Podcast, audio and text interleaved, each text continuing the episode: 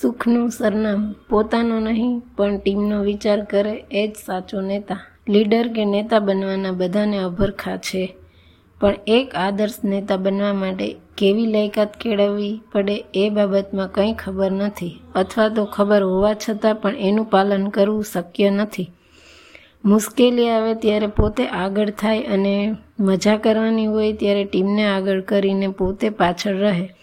એને જ સાચો નેતા કહેવાય. ટીમના લીડરનું કામ માત્ર હુકમો આપવાનું જ નથી, પરંતુ જરૂર પડે ત્યારે પોતાના જીવનના, જીવના જોખમે પણ ટીમમાં, ટીમના સામાન્યમાં સામાન્ય માણસની રક્ષા કરવી એ જ ટીમની, લીડરની ફરજ છે. સાચા નેતાની આ એક લાક્ષણિકતા હોય છે કે જ્યારે નિષ્ફળતા મળે ત્યારે એ પોતાના માથે લઈ લે છે અને જ્યારે સફળતા મળે ત્યારે એ ટીમના સભ્યોના માથે ઢોળી દે છે.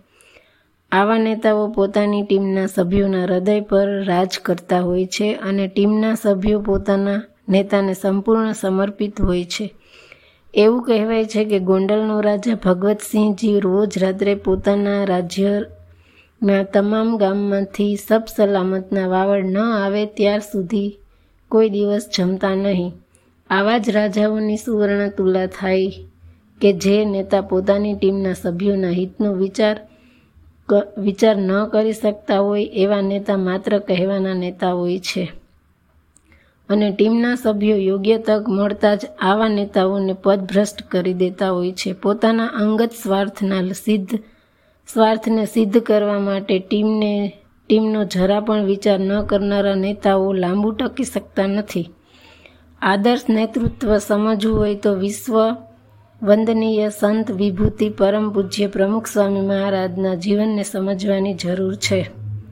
એમની સાધુતા અદ્વિતીય છે. પ્રમુખ સ્વામી મહારાજને એમના ગુરુ શાસ્ત્રીએ બીપીએસના પ્રમુખ બનાવ્યા. ત્યારથી તેમણે આ જગતમાંથી વિદાય વિદાય લીધી ત્યાં સુધી કુશળતાપૂર્વક સંસ્થાનું નેતૃત્વ કર્યું છે. જે સતત છાસઠ વર્ષથી નેતા હોય અને દિવસે દિવસે એ નેતાને પ્રેમ કરનારા લોકોની સંખ્યા વધતી જતી હોય, આ બધું એમ જ નથી થતું. નેતા ટીમને સમર્પિત થાય તો જ ટીમ નેતાને સમર્પિત થાય છે.